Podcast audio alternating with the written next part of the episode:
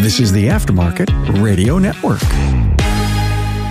Hey, good afternoon, everyone. Carm Capriotto, Town Hall Academy, episode 313, 313 weeks and counting. You saw that incredible picture of this great group from the Aftermarket Radio Network. Couldn't be so proud of this group. I can't wait to have them on. We have a very interesting topic today something that they've already done. You may have listened to individually with all of their different podcasts, but we wanted to bring them together and have this really cool industry wide important panel discussion on uh, maybe uh, what's going on in the future here for 2023. I've never been so involved in the buzz of all what's going on in the news. So I think we all may have something important to say. And we got great partners that bring this show possible to you.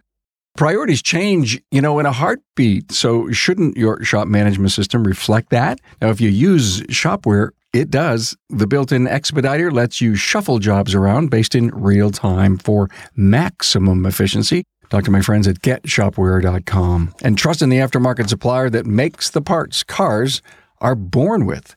With over 100 years of OE heritage, Delphi Technologies quality parts gives you peace of mind. Learn more, at delphiaftermarket.com. Hey, look at uh, there's the team, the Aftermarket Radio Network. Uh, so proud of this group. They have done such an exceptional job. Hunt Demarest is with us, Parmelis and Associates Business by the Numbers podcast. Hunt. Hey, Carm. Hey, everyone else. Chris Cotton, Auto Fix Auto Shop Coaching. Chris, the Chris Cotton Weekly Blitz. Hey, everybody. And I'll tell you, this is a huge panel. It feels great, but I feel awfully silly today. So I don't know how this is going to go. We'll see. And I've seen you silly before. Hmm. Like every day. Like maybe it's nothing new. I don't know. Matt Fanslow is with us, lead diagnostician, Red Wing Automotive, and diagnosing the aftermarket A to Z. Hello, Matt. How's it going, eh? Good, man. A, the Canadian thing. Matt's not feeling silly today. No. no. Kim and Brian Walker from Shop Marketing Pros, the Auto Repair Marketing Podcast. Hello. Each of them did their own podcast. Hunt did his episode 47, 2023 forecast and business outlook. Guess what? In that episode, Hunt mentioned recession 11 times, inflation 33 times. Matt Fanslow, episode 64, it was called the 2023 outlook. Matt mentioned recession 12 times, payment 11, and time 15. Those are the biggest words I could pull out, Matt. I'm sure I said the way more, but interesting from a technician's perspective. Recession payment time. I Googled it.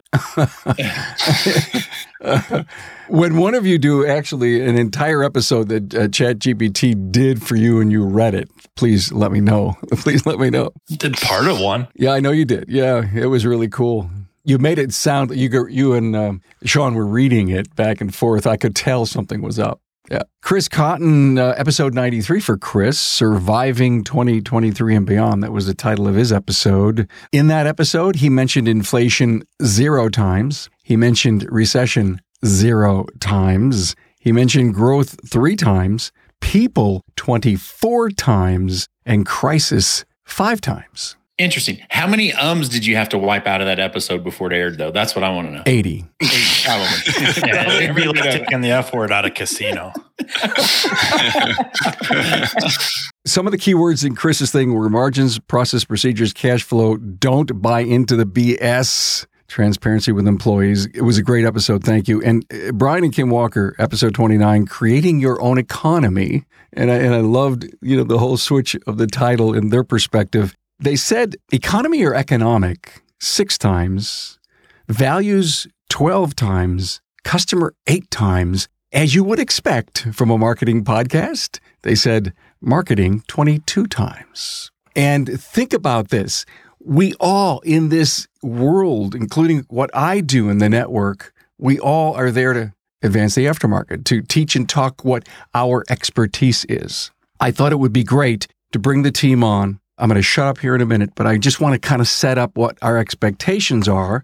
Here's my perspective. Pay attention. I learned a long time ago from a really super successful person. He always put his arm around me and he says, Carm, pay attention to everything around you. Pay attention. It's the best thing I can tell you. So pay attention to sales, cost of goods margins, costs, productivity, cash management, keeping a level head, networking, hiring a coach, and being optimistic. To me, those would be some of the great things to align with for 2023. And the thing that I'm bothered about that I constantly keep getting smattered, you know, I live in Niagara Falls, you know, that water flow that constantly happens, recession, inflation, interest rates, new car sales, used car sales, miles driven, and all the layoffs that we continue to hear about. That's going to affect miles driven yeah, we're on this incredible upswing. Just hear Hunt's podcast talks about all the great success that's going on, but let's not get too comfortable in the Barcalounger and not pay attention to things. With that said, Hunt, I want to start with you. We've got to pay attention. I want you to, you know, what would you tell your clients the number one priority would be just one to pay attention to in this first quarter? Surviving, I guess, to a certain degree, right? I, I think that the first quarter, we have kind of a quarter that's going to dictate the rest of the year.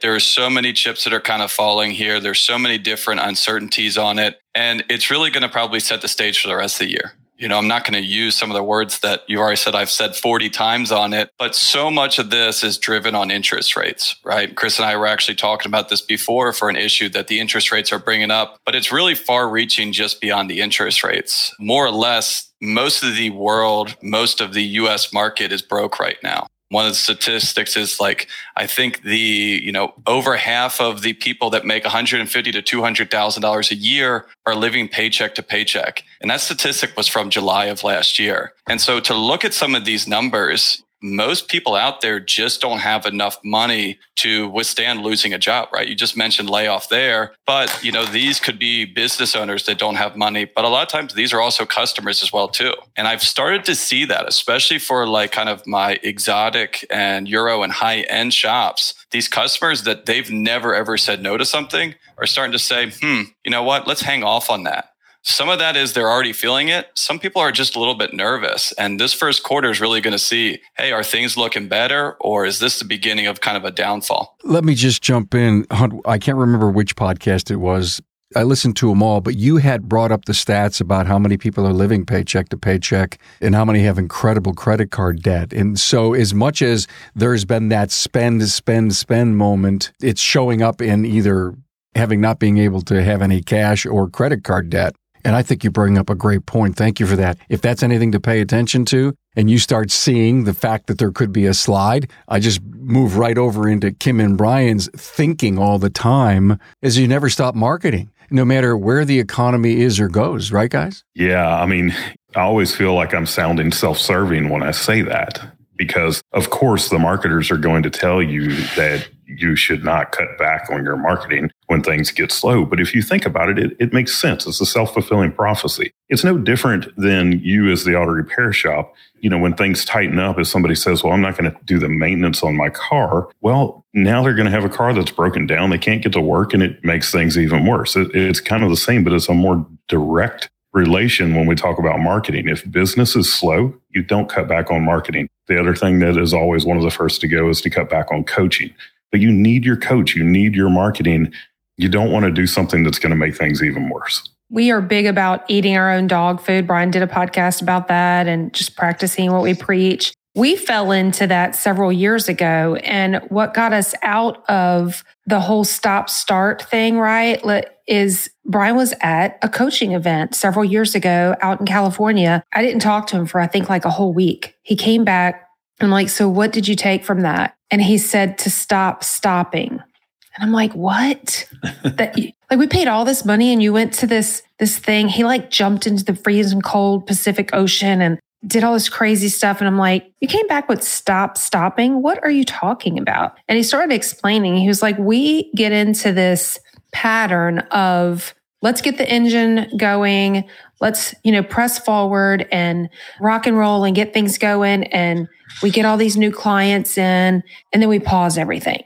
We're like, oh, let's catch up. Let's get that, you know, let's, let's get it together. And then we're like, oh crap, we need some more customers. Okay, let's get that engine going again. So it became this pattern and it was kind of mind blowing when he came back. And after he explained it, I'm like, yeah, that's very smart. Like we are, mar- we're the marketing people. Why are we slowing down on our own marketing? So that's really something that just like all of y'all, we're hearing it all the time too. And you know, people start pinching the pennies and really looking at what can I cut? And we often hear, well, we're going to cut our ad budget or we're going to, you know, we need to back up. We need to do some of this. And so, like Brian said, it's, it feels weird to push the marketing, but you can't slow down on that stuff. And so the other thing about it is mindset is Brian, I'm pointing to him. He's pretty smart guy, but he also really talks a lot about refusing to participate. I don't know where he got that from, but refusing to participate in a recession. So mindset is a big deal, which I'm sure Chris will probably get all into that. So I don't want to steal his thunder, but just staying positive, I think is a, is a really super important thing. Why don't you tag along on that, Chris?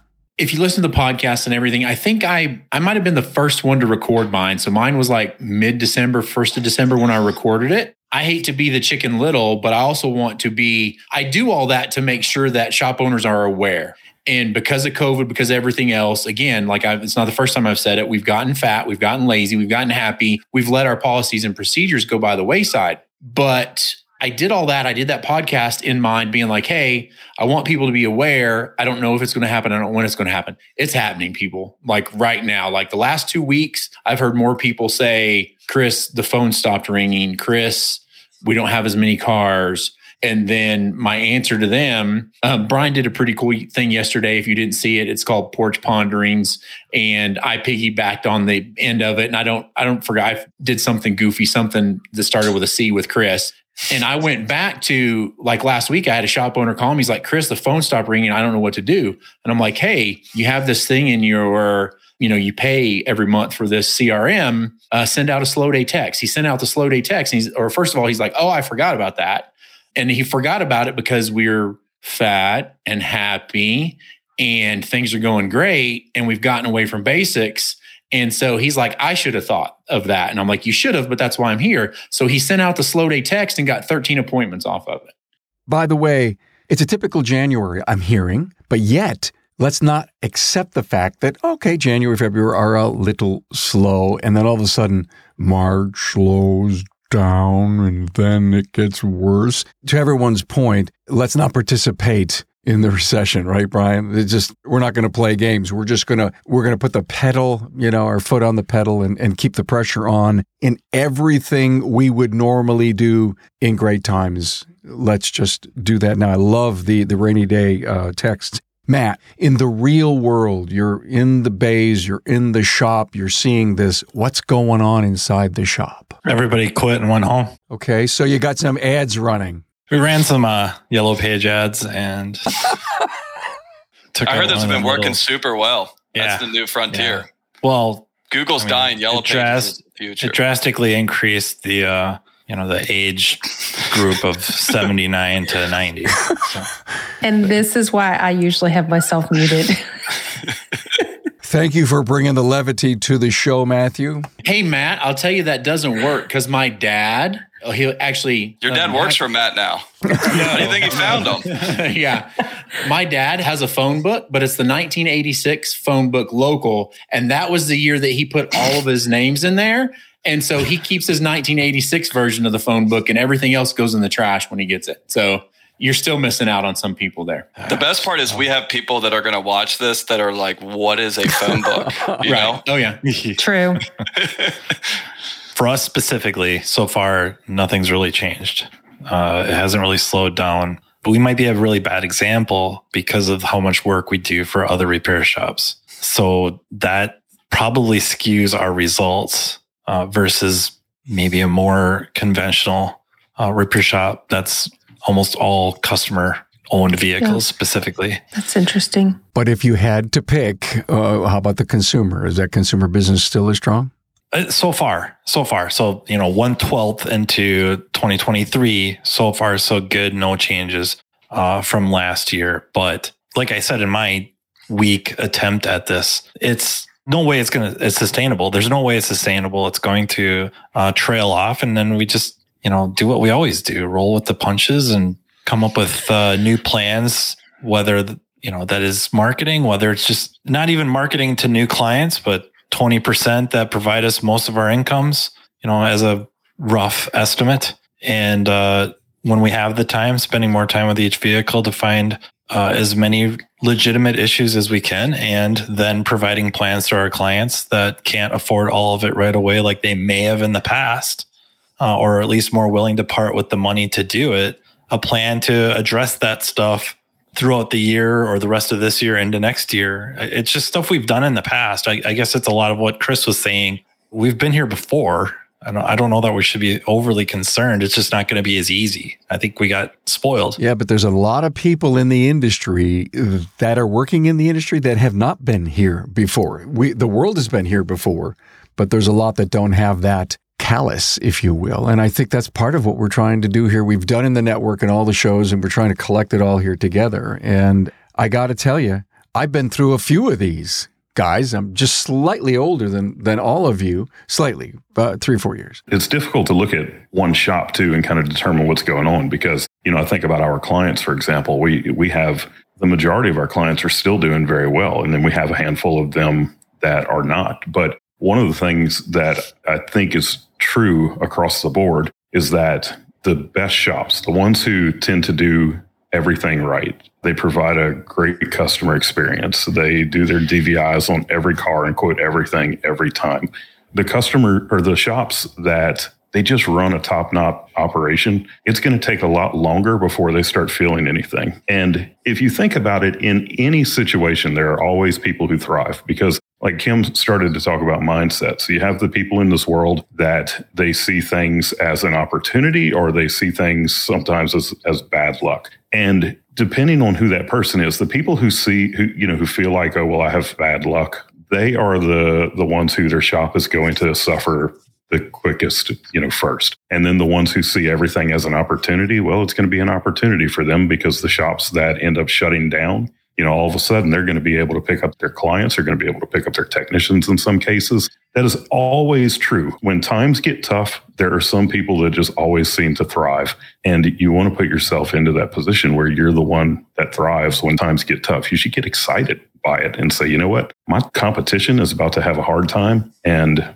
I'm going to capitalize on that. You know, Matt said something a second ago. He compared it to last year. And I see so many people going along with the whole mindset thing. So many people, they're listening to all of the noise that's out there and they get wrapped up in, oh my God, look what's happening and they don't look at their own numbers, right? They're basing it off of a perception of what everybody out there is saying. And if they sit down and look at their numbers, as I'm sure that Hunt and Chris can attest to, is you realize, wait a minute, actually, look at what I did last January. Look at what I did this January. It's not matching up to all the noise that's out there. So staying focused and really just paying attention. I always talk about this as an example sometimes when um, I think it was the swimmers, Michael Phelps and I can never think of his name. Because it's only Michael Phelps. Nobody else. well, no, it's not Michael Phelps. It's who he was um, swimming against, like the second biggest. Ryan Ryan Lochte.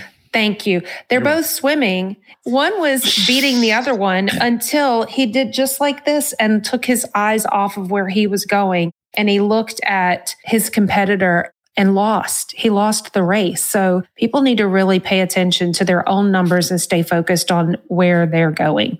Yeah. And Matt, you hit the nail on the head because a lot of people are like, well, what's going to happen? No one knows, but everyone knows it's not sustainable. For the last three years, we're at compound 30% inflation, right? And if you look at truly, like, look at your own budget, look at what you're spending at the grocery store and tell me if you think 30% is too high or too low. Across the board, things are skyrocketing. And so a lot of people are looking this as like, hey, we have a recession. A recession is coming up. In the long run, it needs to happen, right? It's unsustainable the way it's going. Prices are out of control, but wages at the same time are not going up or earnings. And so we know it's going to come crashing down at some point. But the thing about this is people have had a little bit of precursor to this. I mean, if I was just starting, you know, when the recession hit back in 2007, 2008, and I think that a lot of it could look really similar to COVID. Now, the thing about it is, if we have a recession, there's not going to be PPP. There's not going to be EIDL. There's not going to be employee retention tax credit. You're going to have to get through it on your own. And so a lot of people are now looking and saying, Hey, go back and look what happened in early 2000. Would you have made it without any, you know, government money?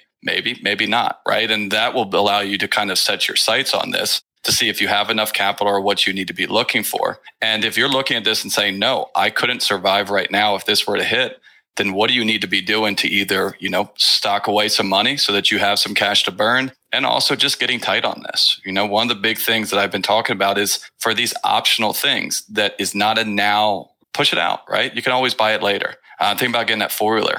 It'll still be there in October, and we're going to have a lot better perspective on what it all looks like.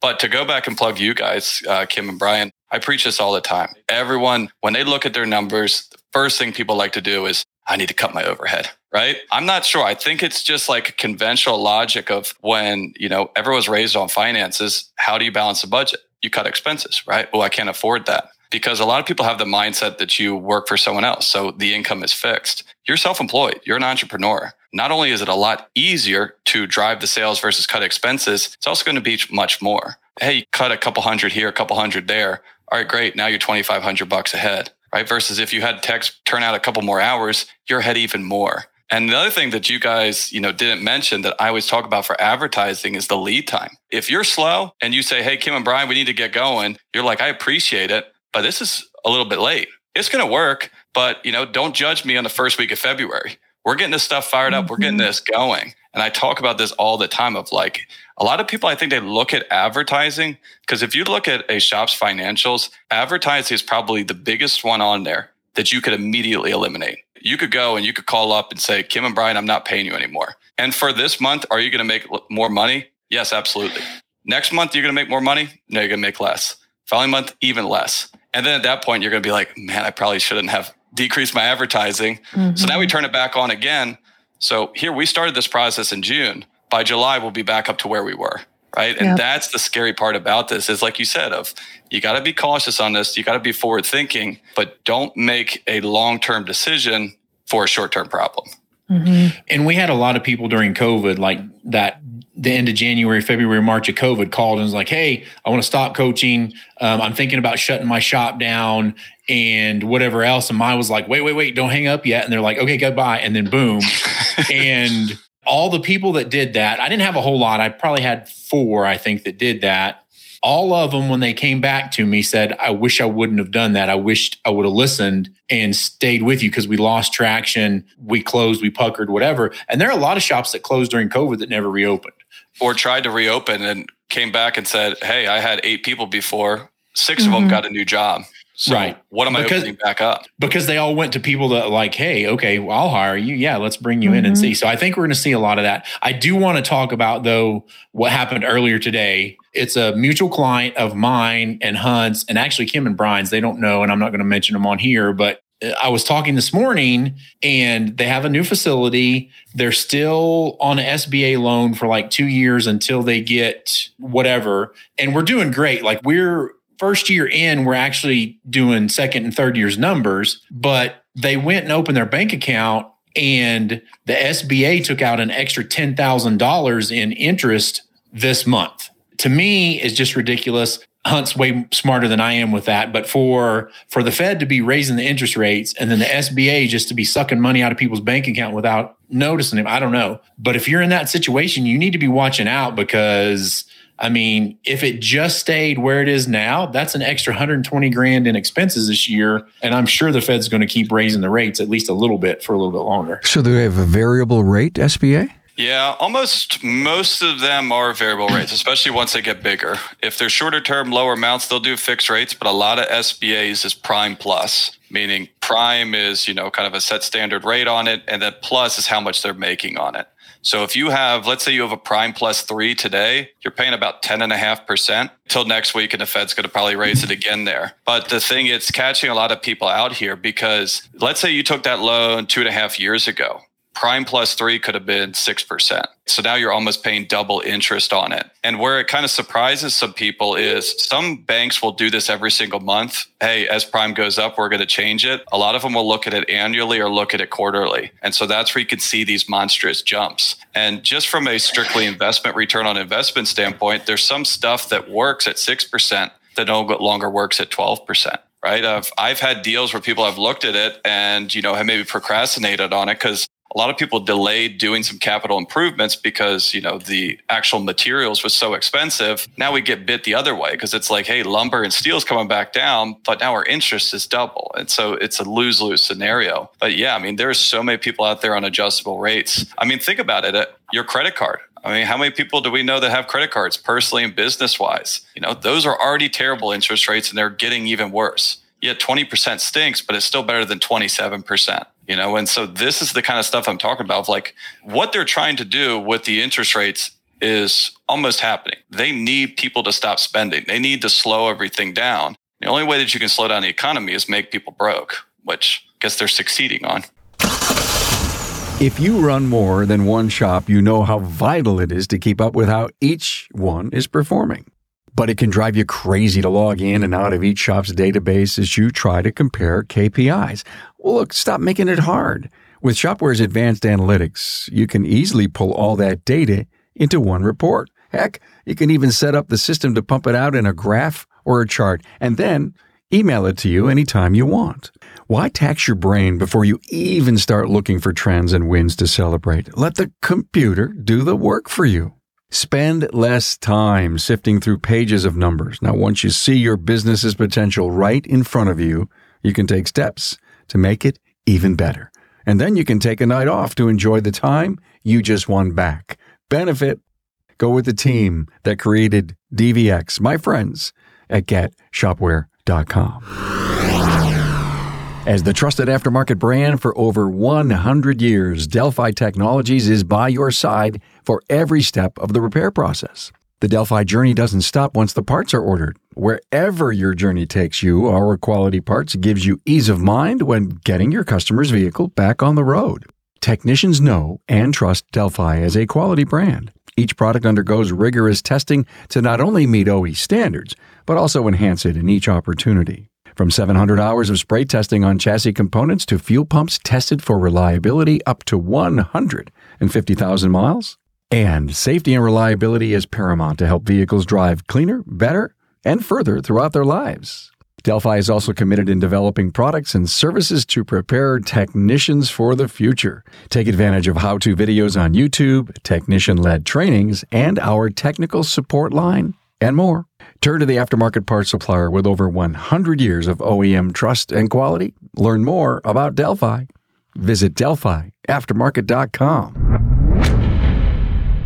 I got to make a point or two on some of the discussion of the last few minutes. As you said, Hunt, about there's not going to be any support from the government, PPPs, EIDL. As the consumer was at home, not racking up any miles, not spending, when everything kind of opened up, they had money to spend. Well, there's been no, if you will, stop or slow down with the consumer. To your point, we're going to be fighting for less dollars. There's less miles going on, inflation, all of that point. So let's remember that a lot of our explosive growth came from the fact that there was money in the supply system. Let's cut costs. You guys mentioned that just a few minutes ago. And on the episode that Chris and Hunt just did together, income statements, profits, losses, oh my, with Hunt. One of the things you did, it's, it's your episode 96, Chris. You basically hit one of those, I think, incredible moments when you said that parts matrix that you have is not being looked at from an inflationary perspective, right? And so we can go and we can cut advertising, marketing, but yet again, there's something you can do on the margin side. Yeah, and that's I'll let Hunt take that one because that was his. I actually listened to his episode, and that's when I pulled it in because I was like, "Holy smokes, it makes 100% perfect sense." I never thought of it this way. But one more thing before I let Hunt go. One thing we have to do is it's not about cutting expenses; it's about getting lean and being more efficient and more productive with what you have. Anyways, I'll shut up and let Hunt go. Yeah, so the idea, and this one kind of surprised me because from a numbers perspective, we price parts based on a percentage. Counting Finance 101, reason to do percentages, doesn't matter if it's a thousand or a million, it's still going to be the same percentage. Now, the issue with the parts matrix is generally people are at, you know, 400% markup for $5 below and then drops off to 40, 50% to cap out on it. So as the parts are getting more expensive, you're making less of a percentage. And so I never really thought about this, but what we've been seeing is, oh, like I said, 30% increase, you know, compound inflation and some of these parts even more. And so three years ago, that, you know, water pump that was in your 55% gross profit bucket. Now the price of that has went up and that's dropped down to 50 or 48%, right? So you're actually jumping up in brackets. So you're still probably making more in dollars, but from a percentage standpoint, it's falling down. And so what we were talking about there is you actually have to pivot your parts matrix to come up with the new prices. And it's kind of a hard one to do without visualizing, even though I'm waving my hands around here a lot. But think about it this way, right? If you had a parts matrix back in 1910, which probably no one did, the cap was probably what? $15, right? Because no parts costed more than $15. Well, hey, I don't really care what it is. Flash forward to today, $15 is probably your lowest bucket on it. That's an extreme example, but you know, that's a hundred years of price shift. But we've seen a pretty massive one the last three years, which is, you know, kind of the same idea of why we need to, you know, adjust that to make sure that it's, you know, still working with our kind of core group of products that we're selling. It's not the margin, it's the buckets, right? It's the dollar buckets that you want moved. If you're looking at your parts matrix right here, you probably, depending on who you are, you either have five buckets or you have 50 buckets. And for a lot of people, what we notice if you just shift it down one, right? Because everyone's parts matrix usually goes down like 3% to a certain degree. You know, smaller ones is probably a smaller gap, and then bigger ones are more. But what we found on most of them, if you kind of just tweak that and say, hey, instead of that $50 part being in 56%, that $50 part is now in the 60% and everyone kind of moves up one. But then if you look at it, it's all going to kind of fall in line. And yeah, even though that part used to be 50, now it's 70, they're now going to be sold at the same percentage as what you were getting before. I got to ask Matt a question. Matthew, recently Chris got on his soapbox and he said, there's a way to solve the technician shortage, and it's all about productivity. And he says, So, what I want you to do is, I want you to do your numbers and I want you to find out what your productivity per tech is. And if you've got three on payroll and the productivity of two, maybe, maybe it was you, Hunt, I don't remember, but I thought it was Chris, or Chris stole it from you, or you stole it from Chris. Anyway, and if you've got three on payroll, but you're producing at the level of two, then you just got to let that third one go. And if everyone did that, then we would have a ton of techs out there. Not that they would be a C, B, or A. It's just that they would be out there to fill other positions that we can groom and grow and, and, and train and bring into the company. Your thought on that, Matt? Fundamentally, it's true. So as a leader, you have to make a decision. And it's sometimes hard to think that way that I could drop a producer and actually increase production levels or maintain similar production levels with one less and I hate the word. I just, even hearing it here, the word cost almost annoys me because it's so misused. But that cost, quote unquote, cost of an employee. Uh, I don't know that people think that way very often, but it's something to keep very much in mind uh, that your, you know, production staff could maintain, or even if they drop slightly with the loss of one producer, you're actually increasing your income. And then, yeah, I mean, it might help with the tech shortage. I think a lot of the things with the tech shortage is many, when they leave a shop, they're not leaving to go to another shop. They're out. Uh, they're finding some other career path that doesn't involve cars. I feel like if I'd have been in the same room with Matt, he'd have smacked me with a shoe. But to to give you the back to to give you from the from the the, the back the backstory on that is it really came from a point of fear from shop owners. Like they're afraid to let people go and they hold on to people and they don't cash their own checks. They need to reevaluate their productivity and efficiency and things like that about their business. And we have these people that just hold on and hold on and don't do anything about it and one of the ways to solve that is obviously figure out a way to go. But I, you know, I have some shop owners that come to me and they're like, Hey, I've got four guys and we bill out 50 hours a week. Yeah, so great. Yeah, yeah, So, and it, but a lot of times they figure it out when one of them quits or they have to fire them for some reason. That's when they start to figure out those mechanisms.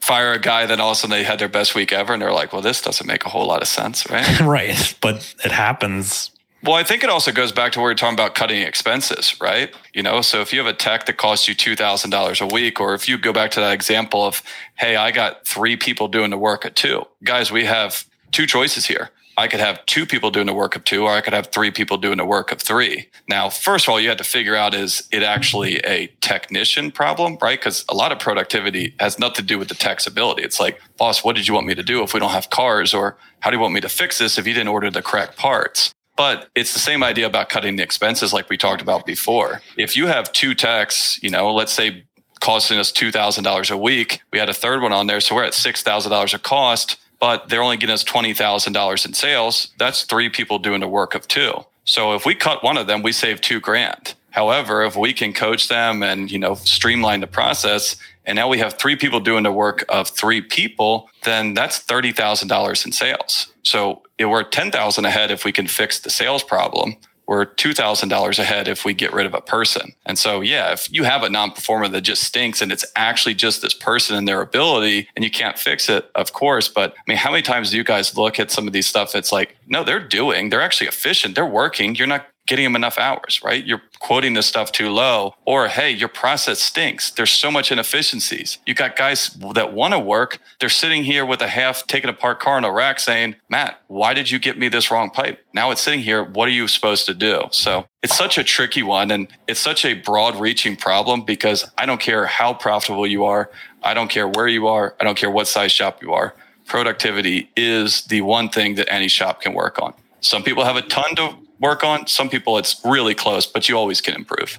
I want to be able to re- reiterate something that I think is so critical and important is don't get lazy with processes, procedures, review systems. Uh, I'm I'm telling you, if it didn't work, it's a great time to reevaluate and fix it. If it does, we get a little slow, we get a little lazy sometimes, and we let things go. And I think it's the worst time to ever do that. In this last segment, let's concentrate on the customer you guys get it. If we didn't have the customer, we didn't have the right experience, if we didn't love our customers, they loved us, no like and trust. Let's just bring that human touch, that soft stuff together. Brian, let me let me let you start it. Yeah, I mean, this is like something that's deep in my being is that if you want to have a shop that succeeds when others may not be succeeding, you do that by you know providing amazing customer service. And, and I have to say that like fixing the cars, that's a given, but that's the baseline. That's where it all starts. We don't even need, like, you have to fix the cars. You have to do like an excellent job at that. But beyond that, the thing that you can do to set yourself apart is to make it so that when people are leaving your shop, they're like jaw dropped. They're like, wow, what just happened? And they can't wait to get home and tell their spouse about it. They can't wait to tell their coworker about it. When you provide that type of customer service, I may be naive because I've never been through a full on depression, but I believe that a business that does that will do well, even in a full on depression, much less a recession.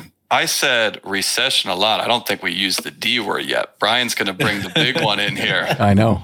Let's hope that doesn't uh, happen. I, I do recall that my dad lived through that.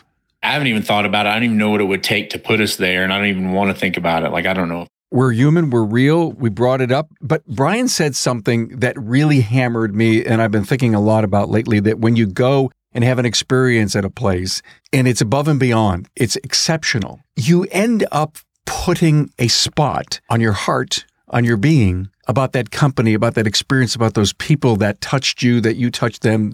And there are things as, well, why do you go to XYZ? For your hair, for your massage, for your flowers, for your plants, for your cars. Why do you go there? And you're searching to think, but you're loaded and loyal to, to that company. And then when you finally says, wow, they made me feel so great one day and, and this or that, and they helped me through. And now you're starting to repeat things. You don't have to think when they love you and you love them back. It's almost like a long term marriage. And to your point, Brian, take your initiative for 2023, sit down with your team and say, what are we going to do to blow the mind of our customer when they come here? Go back to listen to uh, John DiJulius's episode on Ford, family, occupation, uh, recreation and dreams and start tracking that on every one of your customers so that when they walk back and hey graduation soccer disney fam all that stuff comes back. It's in your crm you're looking at it. And that customer says my god. It just happened to me recently where i walked into a place and they say carm how are you? I hadn't been there in a year and I didn't know why or how they did it. And here I am trying to, you know. You're a big time celebrity, man. Come on. Yeah, obviously. It's Maylan Newton. Everywhere he goes, Maylan says, I want to learn something. I want to observe and watch. And he goes, and what's the average ticket of this donut shop. I mean, it's just like people are constantly observing stuff like that. Any other customer uh, positions that you'd like to take? I'm glad you said team because I don't want people to forget about your internal customers, right? Like you like your employees are most important. Like if if something happened and you went into deep recession and you had to be like, okay, guys, we got to pull together and make this work, you'll find out really quick who your good team members are and who the people who don't who don't care are. Mm-hmm. And if you treated your employees that way and whatever, then that's the result you get. But if you as an owner are wowing your employees every day, then they will wow your customers every day. Absolutely. That's such a good point, Chris, because I had so many shops when COVID hit where their team actually approached them and said, Boss, I'll cut back. Hey, you're struggling. We're all, you know, why don't we do 20 hours? We don't have the work for it. We are here for the long run. If you can't pay us, that's fine. But does that happen to a shop owner that has treated his employees like crap? No, they're like, pay me or pay me. But you build mm-hmm. up that rapport with them. And just like you were saying, Brian, customers are the same exact way, right? Just think about in COVID from us as consumers for outsiders. You know, it's like, hey, those businesses you cared about, those businesses always have provided great products. You like them, you care for them. You're going to go out your way to say, hey, I'm going to go give them some business. I want to make mm-hmm. sure these people stay around right? It's the same thing for, you know, shops customers. And also you have to realize that you need to put yourself in their shoes. There's going to be a lot of times where people are like, I know I need it. I'm not disagreeing with that. I don't know what to tell you. I just don't have it. Where you're going to make the long-term relationship is, you know, eating in the short term, right? Hey, we need to do this, right? This is a safety issue. I know this other stuff, it can wait. Times are tough on it. We'll get it later. Don't worry about it. You know, they look at you as a trusted advisor. You break that trust, you lose that customer. I mean, everyone is so worried about price, but anytime that anyone does, you know, a survey of their customers, why do you keep on coming back to Matt's shop? No mm-hmm. one says mm-hmm. price, right? If you yeah. say price, then probably need to fix something else. You know, it's like you're the most expensive shop in town. You have raving reviews. Why? Hey, you care about me. I trust them. When they call me up and they say it's what needs to be done, I say do it because we yeah. built that rapport. Well, you know, I, mediocre is not going to cut it. People don't talk about it was okay. They talk about it was terrible or it was great. you have to deliver on the experience. No one gives a three star review, right? Yeah. I well, think that's an a exercise that every shop should go through. You know, we all think about the companies that are known for amazing service. You know, you think about uh, the Ritz Carlton, Disney, Chick Fil A, Nordstrom. You know, you think about okay, if if those companies opened an auto repair shop, what would the experience be that they would create and sit there and, and like have fun with it. You know, get your team together and say, what would that look like if one of those companies had an auto repair shop and you write down all the things wild and outlandish, outlandish of what they might do and then look at it and say, okay, well, can we do that? Can we do that? Or can we do that? And you're going to look at it and say, no, we can't do that. We wouldn't be profitable. But you think about it. Is Disney a cheap option? Is the Ritz Carlton a cheap option? They're not. When you start doing that stuff, you increase your value you now allow yourself to charge more. And maybe when that happens, you can actually do those things. So really look at it and determine what would the most amazing customer experience ever look like? Could we do that? And then ask yourself again, well, could we really do that? I've never eaten at a Chick fil A. What? Do they not have them up there? We have three in Buffalo. Uh, they, they just opened one.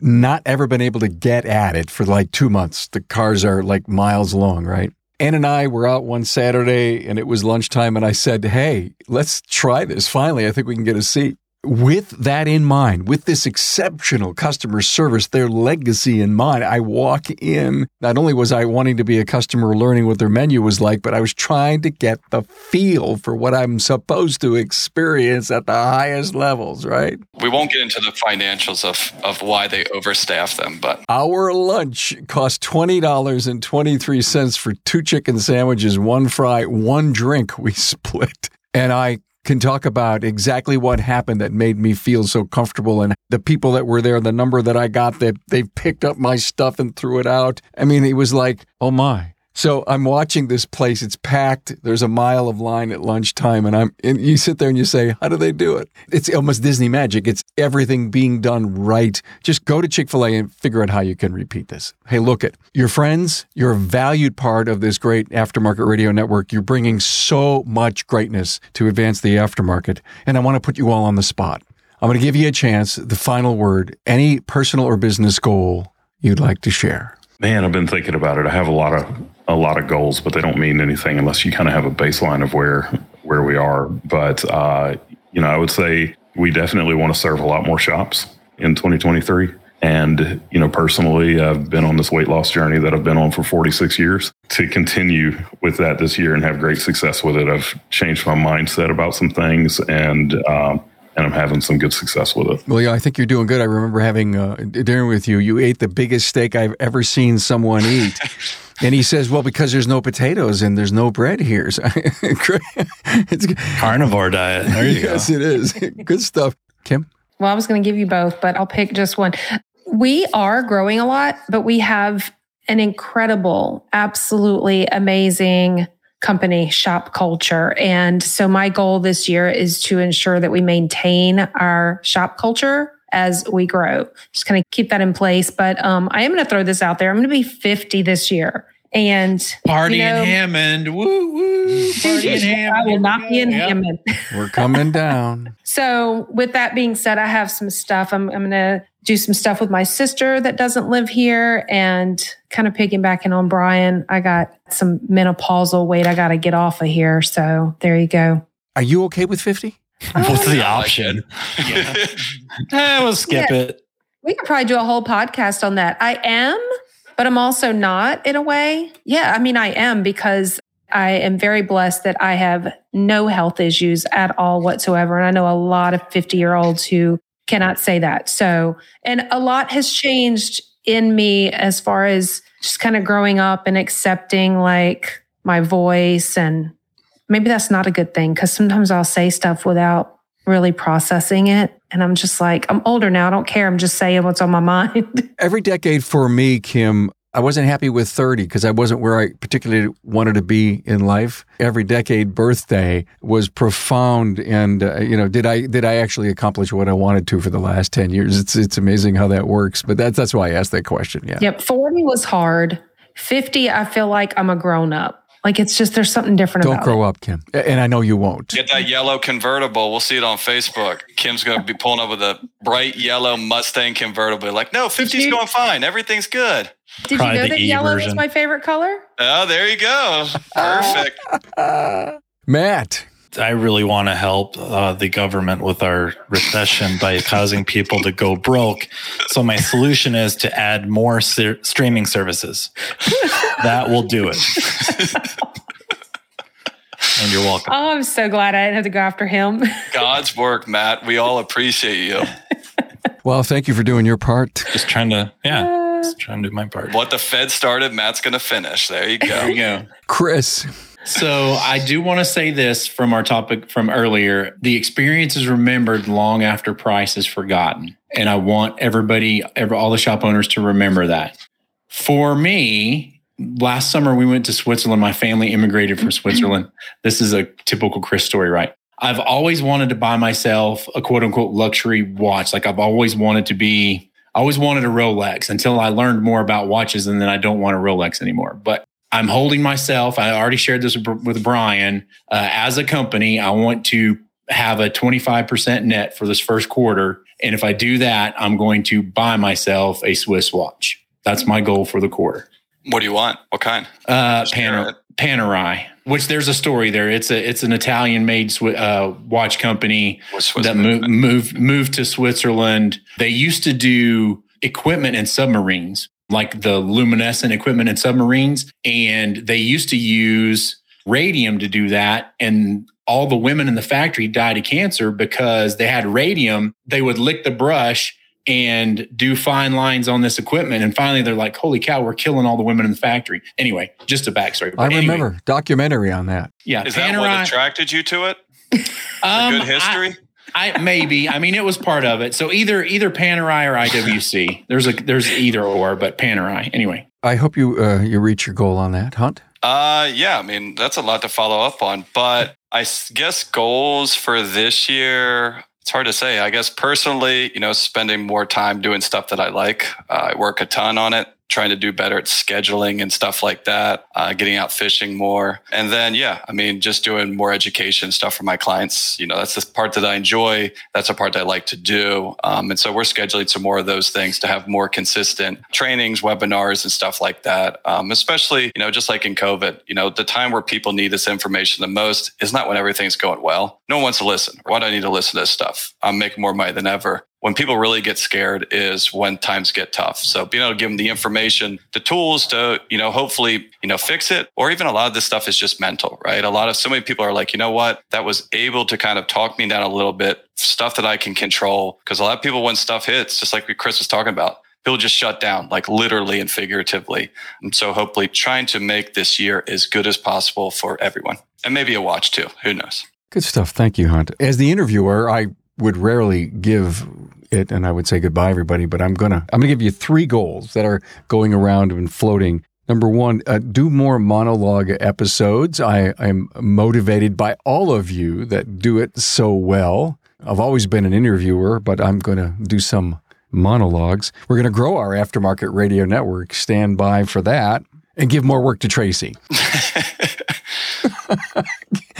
Delegate. That's a lesson there. I, I tell my shop owners put a little pad and pen and anything you do during the day go write it down and at the end of the day look at it. And if it's something you can give it to somebody else give it to them i got to give more work to tracy so i can spend more time with st anne we have to plan our trip to italy and i'm embarrassed by so many friends that i have that have been there and this italian heritage guy has never so i have to go to florence and eat pizza. If you need a tour guide kimberly and i'll go with you. Okay great. Well then it's a deal wow We'll just sit back and let you take us around. Thank you all so much. Hunt Demarest, Chris Cotton, Matt Fanslow, Kim, and Brian Walker. Thank you all so much. Thanks, Carm. Thank you. Thank you. Thank you.